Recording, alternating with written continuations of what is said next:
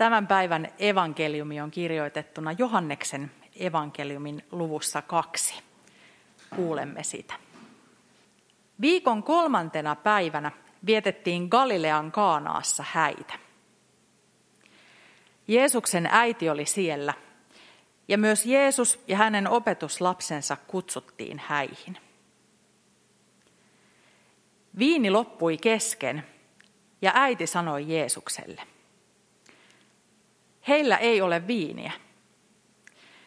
Mutta Jeesus vastasi, anna minun olla nainen. Minun aikani ei ole vielä tullut. Hänen äitinsä sanoi palvelijoille, mitä hän teille sanookin, tehkää se.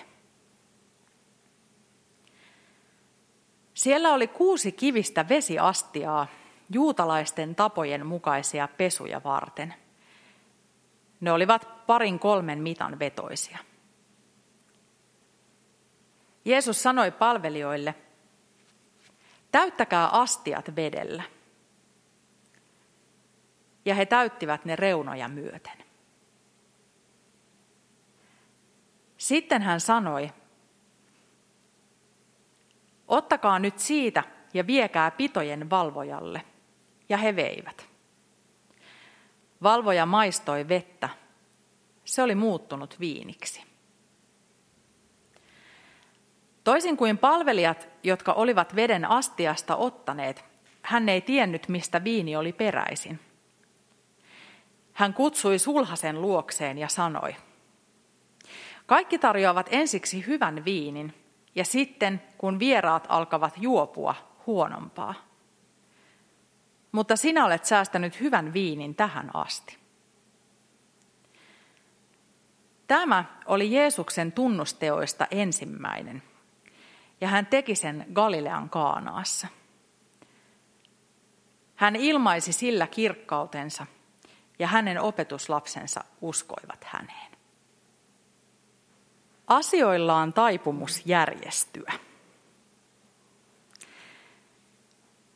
Nämä sanat ovat painuneet jonnekin syvälle sieluni sopukoihin, jonnekin ihan omaan ytimeeni. Tämä sanonta on nimittäin sellainen, jolla oma äitini on usein jo lapsesta asti rohkaissut ja lohduttanut minua hankalissa tilanteissa. Siksi nämä sanat nousevat jotenkin vaistonvaraisesti mieleen, kun jokin ahdistava tai kinkkinen tilanne painaa päälle. Sanonta on elämän varrella monesti auttanut ja rauhoittanut, koska toden totta asioilla on usein taipumuksena järjestyä. Ja silti nuo sanat ovat myös hiertäneet ja ärsyttäneet. Hiertäneet siksi, että aina asiat eivät todellakaan kuitenkaan järjesty. Varsinkaan, jos niitä ei itse järjestä. Ja toisinaan ne eivät järjesty, vaikka kuinka vimmaisesti toivoisi ja itse koittaisi järjestää ihan kaikin voimin. Mielestäni yksi vaikeimmista asioista tässä niin sanotussa aikuisuudessa on jotenkin tasapainoilu sen välillä, mitä kaikkea voi ja kannattaa yrittää järjestää ja mitkä asiat taas on jätettävä järjestymään suurempiin käsiin, annettava olla. Päivän evankeliumissa Jeesuksen ja hänen äitinsä välillä käydään ikiaikaista keskustelua asioiden järjestymisestä. Johanneksen evankeliumin kertomus Kaanaan häistä kuvaa Jeesuksen ensimmäistä julkista ihmettekoa, ikään kuin ulostuloa ihmisten edessä. Kyseessä ovat mahdollisesti sukulaisten häät, koska Jeesuksen äitikin on paikalla ja hän huolestuu tarjoilujen loppumisesta. Huoli onkin aivan aiheellinen. Tuon ajan juutalaiset häät olivat hyvin merkittävä satsaus tällaisille vauraamille perheille. Ja viinin loppuminen merkitsisi suurta häpeää, kasvojen menetystä yhteisön silmissä. Niinpä huomatessaan tilanteen äiti vihjailee asiasta Jeesukselle, ehkä toivoen tämän puuttuvan asiaan. Kenties äidillä oli jo jokin käsitys poikansa kyvyistä. Mutta Jeesuksen vastaus on tyly. Anna minun olla nainen, minun aikani ei ole vielä tullut. Evankeliumin alkukielellä kreikaksi Jeesuksen vastaus on jopa niin tiukka, että kirkkoisät ovat kovasti hermoilleet koettaessaan selittää, miten on mahdollista, että Jeesus kohtelee äitiään näin törkeästi. Uusi testamentti 2020 käännöksessä puolestaan Jeesuksen sanat käännetään jotenkin ihastuttavan teinimäisesti näin. Älä sekaannu asioihini, minun aikani ei ole vielä tullut. Sen verran mutsi ei kuitenkaan malta olla sekaantumatta, että pyytää palvelijoita tekemään sen, mitä hänen poikansa ikinä pyytääkään.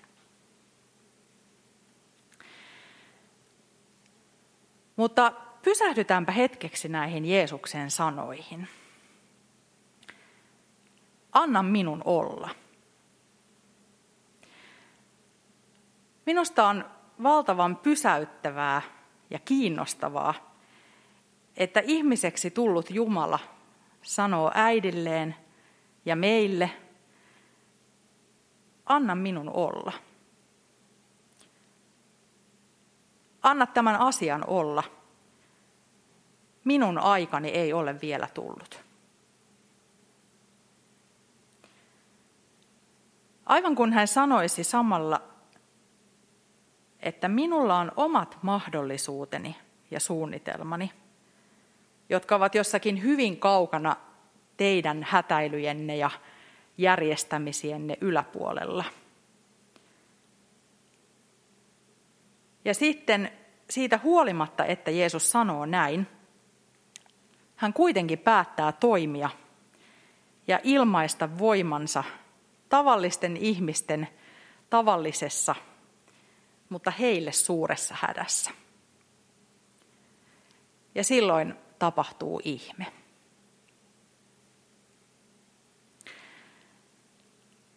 Mä arvelen, että tämä kaanaalaiselle hääseurueelle sattunut tilanne on meille itse kullekin jollakin tavoin samaistuttava. Onnellinen on se, joka koronapandemian aikana on ylipäätään onnistunut pitämään juhlat, saati että ne olisivat menneet suunnitelmien mukaan. Elämässä tulee tilanteita, joissa hävettää silmät päästä – tilanteita, joissa jokin huolella valmisteltu asia meneekin mönkään. Jokainen ehkä tunnistaa sen hetken, kun juuri siinä odotetussa ja tärkeässä tilanteessa viini tai voimat loppuvatkin kesken. Hermot menevät, läheiset ovat karanteenissa ja kaikki tuntuu olevan pilalla.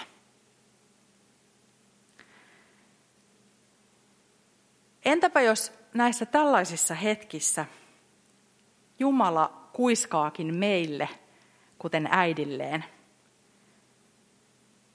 Mitä jos lakkaisit yrittämästä niin vimmatusti ja antaisit nyt vain olla? Entä jos ratkaisu löytyykin tällä kertaa levon ja luottamuksen kautta?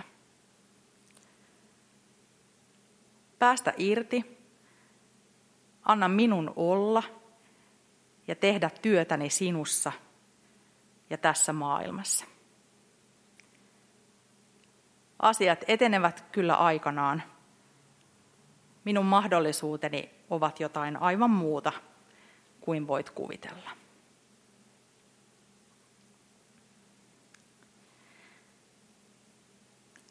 Pohdin myös, että vaikka Jeesus pyytää tässä nyt rauhaa itselleen,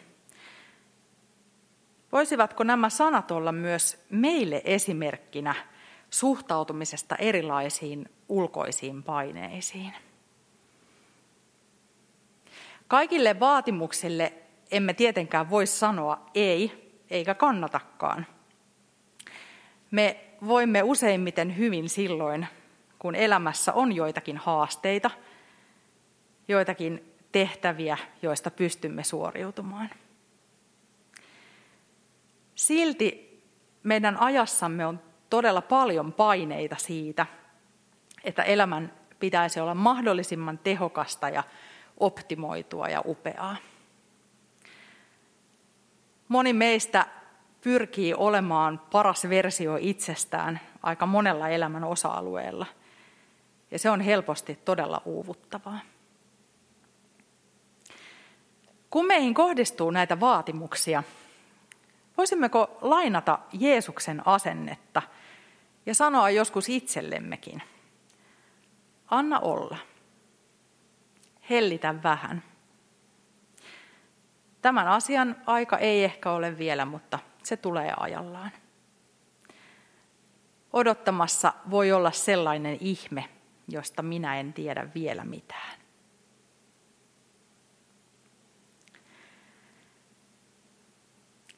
Erityisen kipeää tässä koronapandemian ajassa on ollut se, että niin monien asioiden on täytynyt antaa vain olla, siirtää, jäädä odottamaan. Se inhimillinen kärsimys, jota pandemia meidän maailmassamme lisää, on jo sinällään ahdistavaa. Mutta erityisen lannistavalta tuntuu välillä se, että meidän toimintamahdollisuutemme sen kärsimyksen edessä ovat nyt niin rajatut.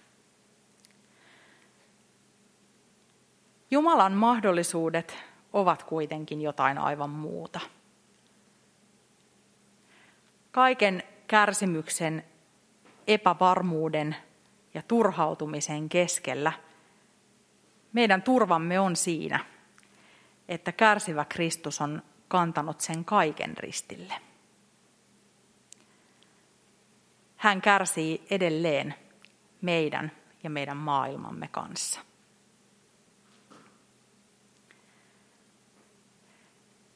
Jeesuksen tekemät ihmeet ovat muutoksen ihmeitä. Vesi muuttuu viiniksi, sairaat parantuvat, ihmisten kantamat raskaat syyllisyyden taakat putoavat. Jokin liikahtaa, jokin muuttuu sisimmässä. Me emme vielä tiedä, millaisia kaikenlaisia muutoksia kohti tälläkin hetkellä olemme menossa. Jumalan muutosvoima ei ole vain luottamista siihen, että asiat järjestyvät, vaan sitä, että ne voivat myös muuttua ja muuttua oikeasti paremmiksi. 1300-luvun jälkipuoliskolla Englannissa elänyt naismystikko Juliana Norwichlainen kuvasi tätä asioiden lopullista järjestymistä näin kauniisti. Kaikki kääntyy hyväksi